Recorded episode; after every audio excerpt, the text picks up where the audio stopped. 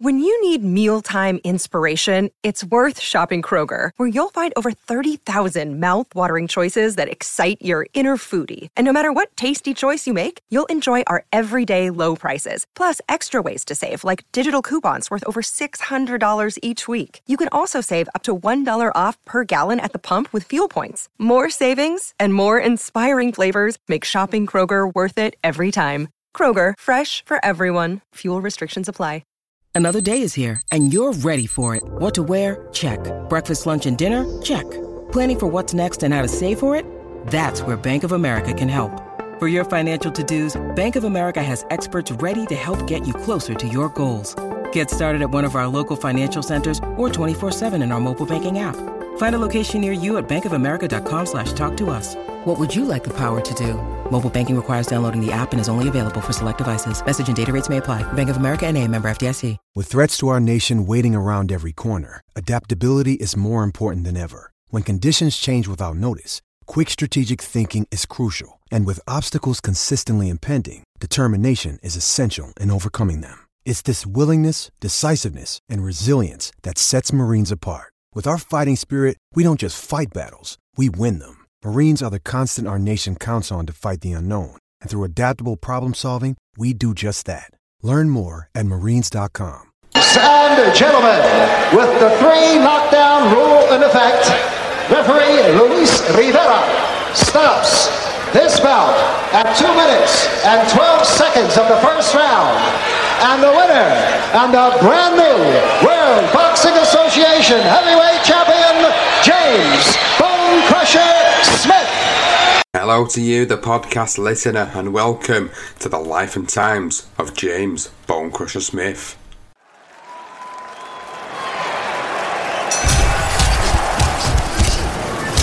Welcome to Beyond the Ropes, a boxing podcast brought to you by Eat Sleep Boxing Repeat. The place for the Northwest and boxing news, news, reviews, and interviews. Here's your host, Sean Basso. Welcome again to Beyond the Ropes Boxing Podcast, and this is another episode of The Life and Times of. And today it's Mr. James Bone Crusher Smith that we've got on this episode.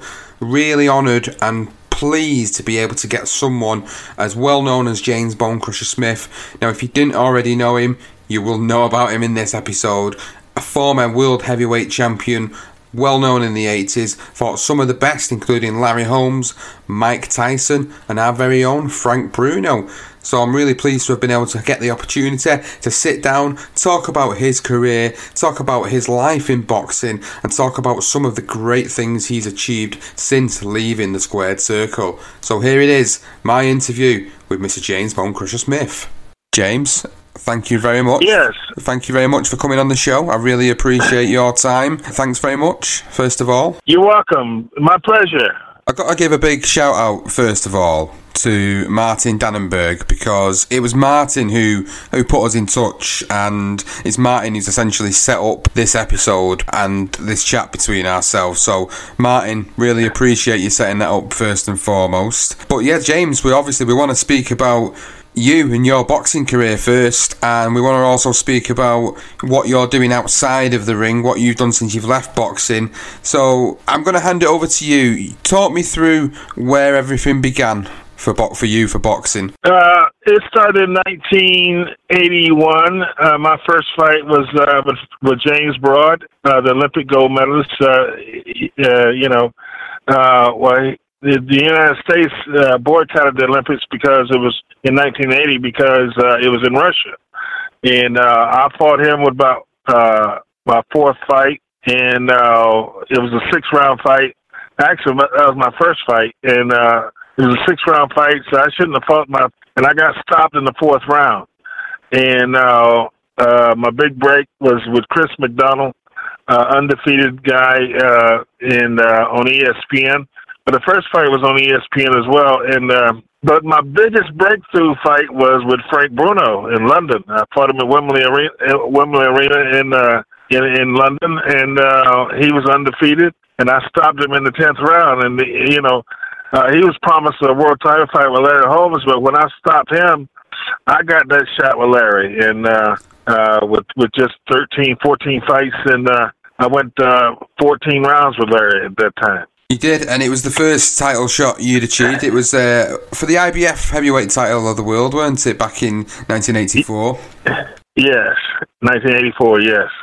And it was that time where Larry Holmes had essentially taken over the mantelpiece of uh, the great Muhammad Ali. Yes, and he was trying to break that record, Rocky Marciano, 50 and 0 at record, and uh, I think uh, Mayweather is, is trying to break that record now. So you know he's tied it, but he's trying to break it. I, I heard he's going to fight uh, before the end of this year with uh, Pacquiao and uh, try to break that record. So going back to um, your big break uh, over here in London, funnily enough, uh, when you fought Frank Bruno, it was uh, it was a big opportunity for you. I think obviously Frank was uh, starting to become well known in the UK at that point, and he was he, at that point he was quite touted to, to go on and do great things. But you stopped him in his tracks, and you you upset that apple cart, and then you got that big shot against Larry Holmes. What was it? What was it like between that period of 1984? What what was uh, things like back then? Well, you know, uh, people when I beat Bruno, I mean, people started to know me worldwide. I mean, that that fight was on NBC, and and a lot of my fights was on television. So uh, people, even though I started late, I was 28 when I had my first fight. Uh, people, I, I started knocking guys out, and people started recognize the name Bone Crusher, and uh, so it was it was exciting, and uh, you know, uh, yeah, I've had a great time with it. You had some, you had some really great names on that record. Uh, a great resume, you know, in terms of the fighters that you went in the ring with. Your terrible Tim Witherspoon, you know, a guy that you uh, fought on a, a, multiple occasions. That was that was when you actually won the world heavyweight title, the WBA version of it. And the story says that it was uh, it was on a, a week's notice, I believe. It was on a week's notice. Wow, that must have been um, that must have been something uh, that I don't think that would happen in this day and age, would it? no, it, the guys don't fight about once a year now. so, you know, I, I was fighting once a month, and sometimes, you know, twice a month. You know, and uh, we stayed in shape and ready to go at all times.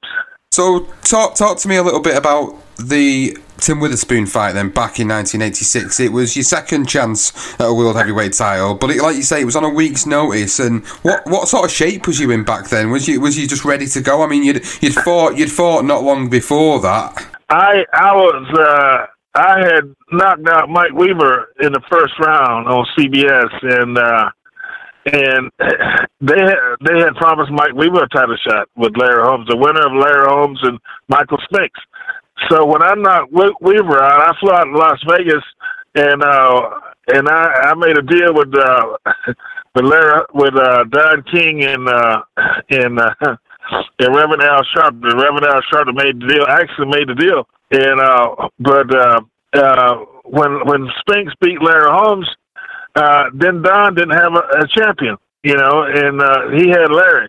So uh, I had signed a contract with Don, and so I waited till he got back to New York. I called him and said, "How about the title fight?" He had promised me a world title fight. So he said, "I don't have anybody for you to fight." So I said, uh, well, "I found me a fight." So I I started fighting with somebody else, and he started suing me. I started suing him, and then December 1986, I get a phone call from Don, and he wanted to settle the lawsuit, and he wanted to give me the world title fight and he wanted to give me a seven day notice to fight Tim Witherspoon, a guy that had beat me the year before. So I had to do some fast thinking, and uh, I agreed to take the fight on the seven day notice. And I and uh, I knocked Witherspoon out in the first round to become heavyweight champion of the world HBO, Madison Square Garden, everything. All the all the stars had lined it up, and uh, I took care of business. And that for me, obviously, would be like the defining moment of of your career. Would you agree that that was was the defining moment of the career? Absolutely. I mean, once you become heavyweight champion of the world, you, you can't get much better than that. yeah, no, absolutely, I agree. And the next fight was uh, obviously against uh, a, a, ferocious challenger uh, and also champion in Mike Tyson, which at the time, obviously, people will always say that was Tyson's best run uh, as a fighter, as a champion. And you, you were kind of, it looks like for me, you was kind of fed to the lions a little bit back then in '87. Yeah, he had a, a bad reputation. You know, coming in with no socks on, no robe on, and shaking his head. He he had that crazy look to him, and the media built him up as a crazy guy. And uh, he you know he was, and then he jumped right on the guy and knocked him out, knocked him out quick. So yeah, he had a pretty serious reputation there. And looking through and looking back in, in, in, the, in the records, you were actually the first person to, to take Mike Tyson the distance in terms of the 12 round distance. Yes, that's correct. So, given the fact that he was knocking everybody out for, for fun, one of the most intimidating fighters at the time, and what, what was your thoughts going into that fight? Well, you know, my thoughts were before the fight was to take him out about four or five, six rounds, and then you know turn the heat on. And uh, but he he was very clever, a smart fighter. He was slipping this, but he, he's short already. You know, he's yeah. he's a very short guy. People are surprised how short he is. So and he was ducking down, and I, my right hand was going over his head. My shot was going right over his head. I, I'm six four, and he's about five ten. And uh, so, but I finally caught him in the last round and hit him with that right hand, and he stumbled a little bit. And uh, but I wish I had connected with him uh, early in the fight. And uh, you know, my, my I have one of the best right hands. Had one of the best right hands in the business. Yeah, well, it is well known back then that you were you're you're one of the most fearsome punchers at the time as well. Um, so you were going in against another fearsome puncher in, in Mike Tyson, and I think I think you know obviously sharing the ring with, with, with someone who's now as well known as he is, and the sort of the legacy bad and good that's been created. Um, what what was it like to, to, to, sort of share the ring with the guy, and, and was he as was he as a hard of a puncher as as obviously he was he was made out to be? Well, you know, Emile Griffith, I had a very good uh, uh, uh, trainer, uh, six-time world champion Emile Griffith, and he told me basically how to beat Tyson, and, and basically the body shots, you know, just and not back up so much, you know. So if I listened to Emile a little more, I probably could have stopped Mike because he, he told me how to do it. And going on from there, then James, obviously you you continued your career on for. Uh, on and off, on and off for quite a while, didn't you? You were officially retired after uh, after the last fight, which was uh, with Larry Holmes back in 1999. My last fight was Larry Holmes. We started a, a, a an organization called the Boxing Legends, and uh, uh, it was my idea, my concept, and we raised the money. We had a guy invested to come up with the money, and uh, so Larry made, made most of the money. But anyway, it was my idea. So uh, Larry, I had the, the year prior, I had gone to uh, Australia and dislocated my shoulder with Joe Bugner, and uh, and then I had the same uh, uh, kind of effect with Larry Holmes the next year. You also uh, was in with quite a lot of other opponents that people that listen to this podcast will know. Boxing fans will know of people like Michael Moorer, obviously Mike Weaver, Larry Holmes, Mike Tyson, Tim Witherspoon. From you know, it's quite a it's quite a, a, a, great resume, isn't it? When you look back on it and what everybody, including yourself, achieved throughout the years, it's it's a resume to be very proud of. Thank you very much. Yes, sir. It's it's the who's who of the heavyweight division. And I think any of those guys uh, back then in that in the year of the '80s, in those heavyweights then, to beat any of the guys, if we were the same age, we could beat any of the guys out there now. Do you think looking back at what era you, you fought in as a heavyweight and, and looking what a heavyweight era we have at this moment in time, do you think you'd be uh, able to hang it with some of them guys and, and, and who would be like the opponent you you would most prefer to face? We would have not we would have beat all those guys. Our our decade of fighting, the eighties, uh, that period of time could beat any of the guys today. It's interesting. There's some. Uh, there's obviously some really great fighters out there at the moment. I mean, obviously, America's hope is is Deontay Wilder. Uh, obviously, he's WBC champ at the moment, and he's looking to, to fight the likes of British fighters like Anthony Joshua and Tyson Fury, which looks like it's going to be uh, a signed deal, hopefully soon. But yeah, it's um, it, it's really good to hear you sort of talk through the, the the record, the fighters you've been in with. Is there any anything that you could tell us that maybe not people people that don't actually know or it's never been spoke about? As in just stories from, from what it was like boxing in the eighties and, and, and how boxing was, was was what it was like back then. Because obviously there's a lot of people in this day and age, listeners that uh, maybe are only just starting to get into to, to boxing as a sport and becoming a fan and, and may not know of what it was like back then. They may know some of the you know the marquee names of the sport, but they may not know of what it was like to be a fighter back then. I, I would encourage a young person coming up is to stay in shape, run all the time, stay in shape because you never know when you're going to get the phone call to fight uh, for to do a fight, or, or even in my case, to fight for the title. So uh, if you train, you're ready, and uh, you're in shape, you got a good chance to to win the fight. And out of all them fighters that you was in with, all the uh, now known as uh, great fighters, who was the toughest? My ex-wife. I think I think I think James, if you asked any man any man that, I think you, you could stick him in the ring with a with an eight, an eighty seven version of Tyson, and I think they would all always pick going in with a, a Mike Tyson uppercut against going in with an ex wife. Yeah, she was a lawyer, and she beat me up in court.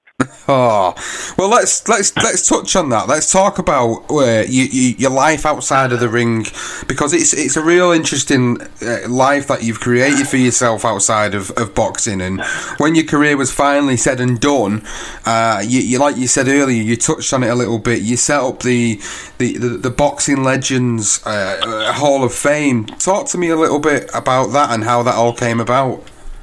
Well, in 2016, I started the uh, Boxing Legends Hall of Fame. Uh, I moved to Myrtle Beach, South Carolina in 2009, and uh, I started the Hall of Fame in 2016. And in the first year, I wanted to recognize some of the champions and and name persons uh, that was in boxing from North Carolina, where I'm from. And then the uh, in 2017, I wanted to recognize uh, uh, my trainers in, including Emile Griffith and uh, David Henry and Sam Hickman and some of the guys like that.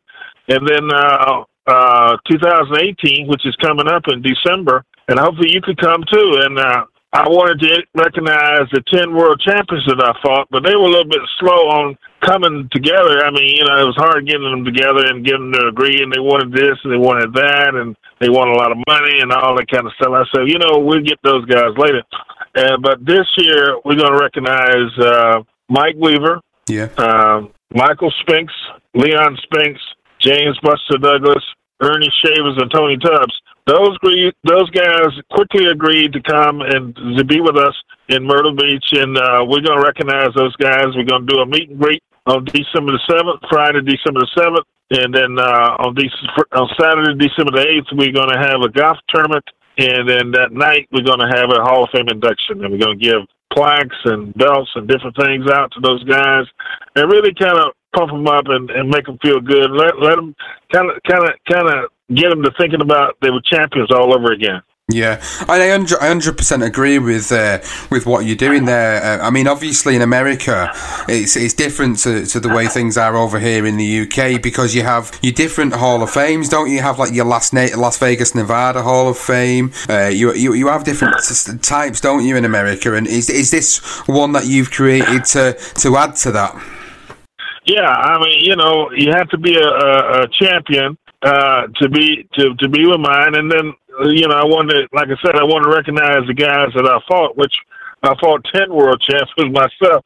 So, uh, you know, so we want to go from there, and then then we're gonna open it up to champions from from throughout. I mean, guys that I met along the way. You know, not not fought, but just met and talk to, like the Ray Leonards and the Haglers and the Hearns and and and those type guys from all over the world. And something else that uh, was, was, quite interesting when I was uh, speaking to Martin about yourself was the, the, work you do for children outside of the ring as well, and uh, the champion for kids that you've got set up as well. So tell tell me and tell the listeners a little bit more about what that is that you've set up. Yeah, when I when I won the title, I became the first college graduate to become heavyweight champion of the world and uh, I'm very proud of that. And uh, I was able to negotiate a lot of my contracts, a lot of my deals, and Uh, I have a mentoring program. Uh, you know, I started in 2004, and uh, we encourage kids to make good decisions. I wrote a book uh, called "Mad Make a Decision," and then you can look at it and order it on my website, championforkids.org. And uh, uh, we have. A, I just started a, a, a James Smith National Literacy Program. You know, work with kids on reading and writing. You know, a lot of times now, they the schools don't teach uh, cursive writing. You know, I'm very saddened to, to find that out. They they just, uh, you know, they they got this computer technology and all that stuff, but people, kids are not really taught how to write. Was it anything that you experienced in your own life which sort of compelled you to set this up? Well, being being a college graduate, being the first college graduate to become heavyweight champion of the world, I was motivated, and I felt like I had a had had a, a inside track and, and really kind of an obligation on, on sharing uh, what I experienced and, and, encouraging people to do uh, getting their degree and, and doing some of the things that I did. And the book as well, it's something that um, I, I give Martin another shout out because Martin was very, very, very adamant about me looking into the book because it had not, it wasn't something I'd personally seen at the time. And uh, talk to me about that content. What what that book gives somebody that reads it. Um, you know, when I, I I had I didn't have experience on writing myself, so I had to pray, you know, and I asked God to give me some direction on writing the book. And uh, He says, uh, try, try to, He's spoken to my spirit, and what He said in my spirit was, think about things that everybody can relate to. And and I said, you know, everybody from time to time get mad. And let me talk about the times, the two times I really got mad. So it was, I picked out two times I really got mad, and I put it in my book. And, you know, I started out from Magnolia, where I grew up, a little small town. And uh, uh, I am writing another book now, uh, Magnolia, a little small town where I grew up, to Madison Square Garden, where I became heavyweight champion of the world. And is there uh, is there certain events throughout your your personal life that have that have sort of set you on this path, the path that you're on, you know, wh- where you've come from, where you are, where you're going? Absolutely. Yes, sir. And boxing obviously has been a massive part of that, and uh, it's it's led you to, to, to, this point where you are at the moment. What what what are you planning to do going forward? Uh, say over the next couple of years. Well, I know you're writing the book that you've spoke about. Uh, is there any other plans that you've got in the pipeline? I want to travel uh, I want to get an RV and and uh, I want to uh, you know wrap it and and have some of the guys that I fought, maybe all of them if they want to be on it, uh, on, on that on that uh, RV. And I want to travel from state to state, city to city, and and really encourage encourage people and uh, encourage people to prepare themselves uh, when our life is over. And what we're going to do next when, when our life is over, when we in eternity, uh, where do we want to be? We want to be in heaven or we want to be in hell? And we got a chance to, to, to make that decision. I just want to encourage people to make good decisions and to do what God wants to do. And going going back to uh, obviously all the stuff that you have set up, the champions for kids. You've got the uh, the Mad book that you you've spoke about uh, with us, and you, have got obviously the Boxing Legends Hall of Fame, which is you know it's all fantastic concepts that you you've brought to the table, and the, the, you know there's not a lot of people out there that uh, do what you've done. There's, you know, there's a lot of guys like yourself that have been in the game for a long period of time. You come out of it, and and some people don't always go down the path you've gone down, and some people can use boxing as a positive to, to bring positive things to people's lives, uh, and and some people just sort of fade away into the background, which is why it's really good that you're doing the the Boxing Legends Hall of Fame, recognizing the guys that you fought, the champions that you fought over the years. So it's a it's a good way to to bring these guys back to the forefront, isn't it? Absolutely, and you know, in addition to the guys, the fighters, uh, just just ordinary people, and and I just want to remind people that God give us all a talent, a gift and a talent. He give us life, He gives air to breathe, He give us all kinds of things, and what we do with our time and and and those gifts, it makes all the difference in the world.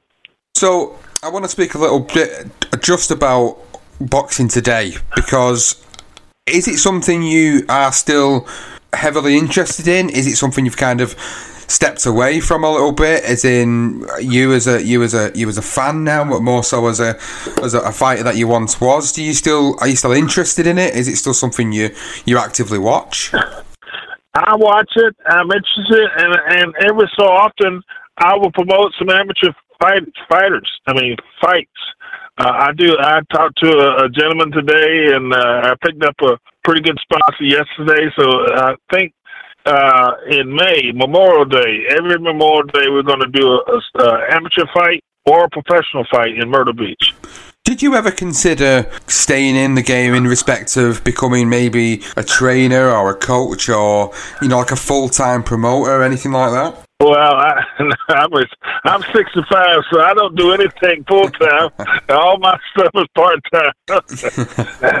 I think I think I, I, think I think myself we we forget that you uh, you are 65, but it's um speaking to you on the phone, James, it's uh, it's really good to hear what you're doing for uh, younger generations of kids that maybe not as are, are as privileged or maybe not be are not given the same blessings in life as maybe others are, and it, it, you know it's really really touching to hear the fact that you're, what you're doing is affecting other people in a positive way. And obviously, when I was reading through all the stuff that you're you're doing before we spoke today, I was uh, you know I was really compelled with it all. I was really engrossed in, in reading through it all. I was thinking, I wish every other guy that, that leaves the game would would would would do this. I know I know there is people out there. I know there is other fighters out there that do all this type of stuff. But it's um, it was quite compelling to see all the different things that you're doing for, for, for younger generations and trying to keep them out of trouble, trying to keep them on the right path, trying to give them and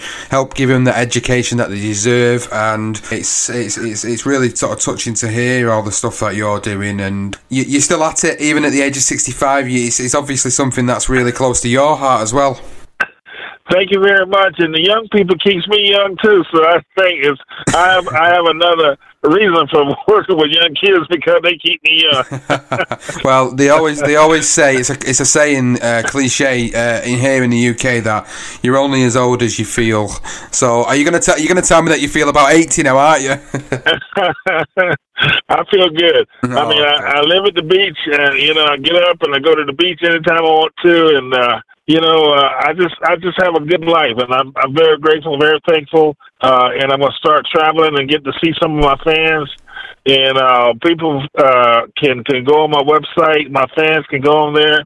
Uh, we're starting a fan club, uh, you know, and uh, they can go to championforkids.org, www.championforkids.org, or I'm going to give out my cell phone number if that's okay, and you know people can can call me if they like or text me.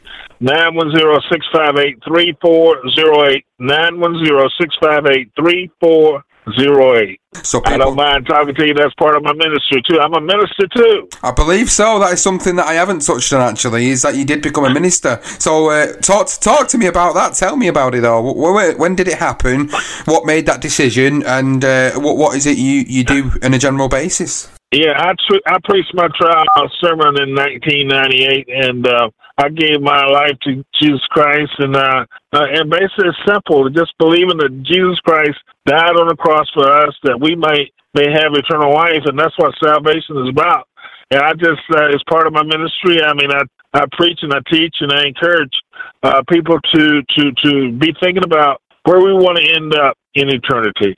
Well, it's um, it's been a, an absolute pleasure to, to obviously get the opportunity to speak to you and hear everything that you've been doing outside of boxing. And it was also really nice to hear about your boxing career. And you touched on some of the, the, the, what boxing fans would know as the most notable fights and big fights of your career. And it was really great to hear about the, the fights with Larry Holmes, with obviously Mike Tyson, Frank Bruno.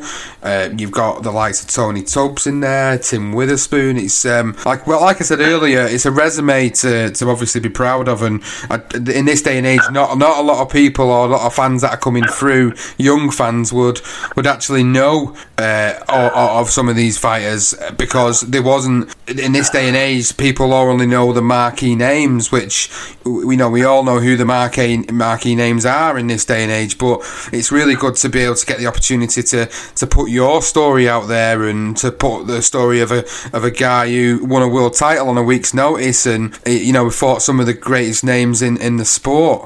Thank you very much for the opportunity. I appreciate that compliment, and, and, and uh, uh, I look forward to speaking to you again real soon. So there you go, guys.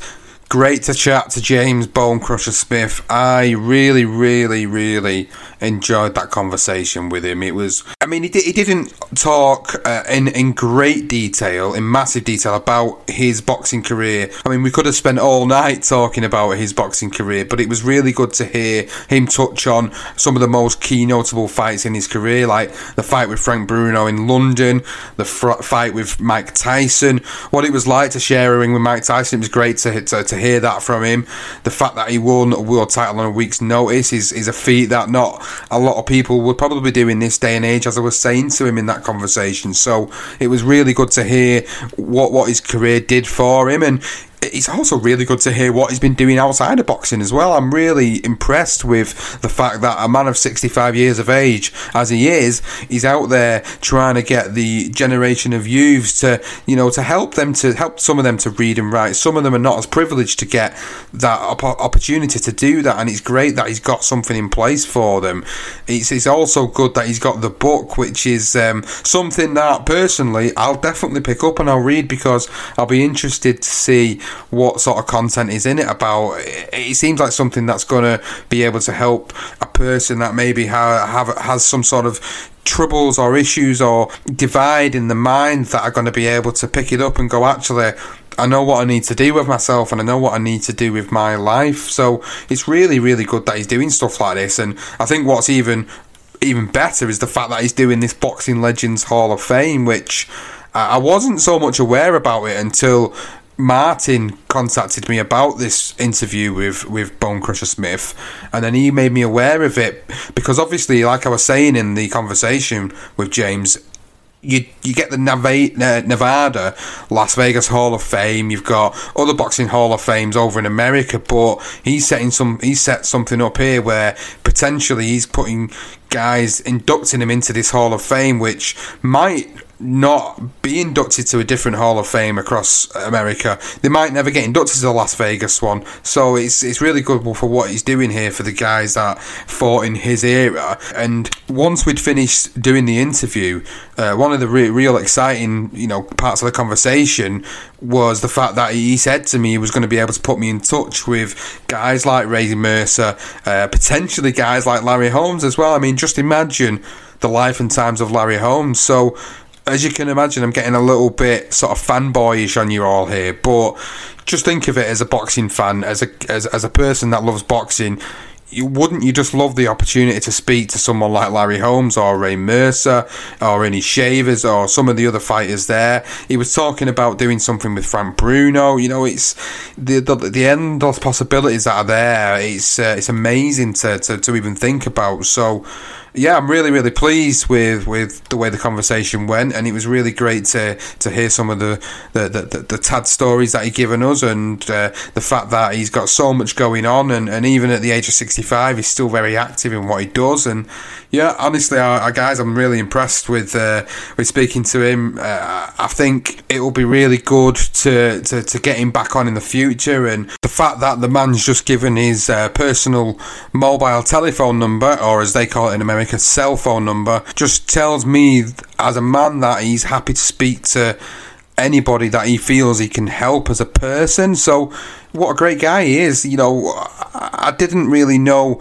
a lot of his personality going into this interview with him, and I've, I've come away with it thinking this this guy is he seems to be such a great guy. The, the things that he achieved in boxing, the first college graduate to become a heavyweight champion, winning a world title, in a week's notice, going in with the likes of Larry Holmes and Mike Tyson, two guys that have been regarded as two of the greatest heavyweights of all time, and he shared the ring with him. He even took Mike Tyson 12 rounds for the first time in his career. So you've got to give it to James Bone Crusher Smith for what he's doing, what he's done inside out the inside and outside the ring, and I, I hope you guys have really enjoyed this shorter version of the life and times of, but a very impactful version in my eyes, and I hope you guys have really listened to it. And if you have, please, you know what to do now. It's rate, review, and subscribe on the platform of your choice, which could be either iTunes, Podbean, Stitcher, Player FM, YouTube, we're even on there on the Eat Sleep Boxing Repeat channel. If you're really enjoy these episodes and some of the other stuff that we do, please go on, give us a follow, leave us a comment. If there's something you don't like, please comment, tell us what it is, because we would love to improve and make this into one of the leading podcasts in the UK. Some achievement, I know, and some goal to go for, but I'm confident that given the time, and the resource, we can do this. And just a little bit of a touch back onto the Patreon as well. Uh, the Patreon account, we did say if you got the opportunity to, to donate a small fee of $1 or 80 pence in UK, it would be really, really appreciated. It would help us get this podcast from a good one to a great one, cover the fees, allow us to give more recording time and get extra episodes out every single week. So, enough of my rambling. I hope you've enjoyed this episode, and I will see you on the next instalment of The Life and Times of.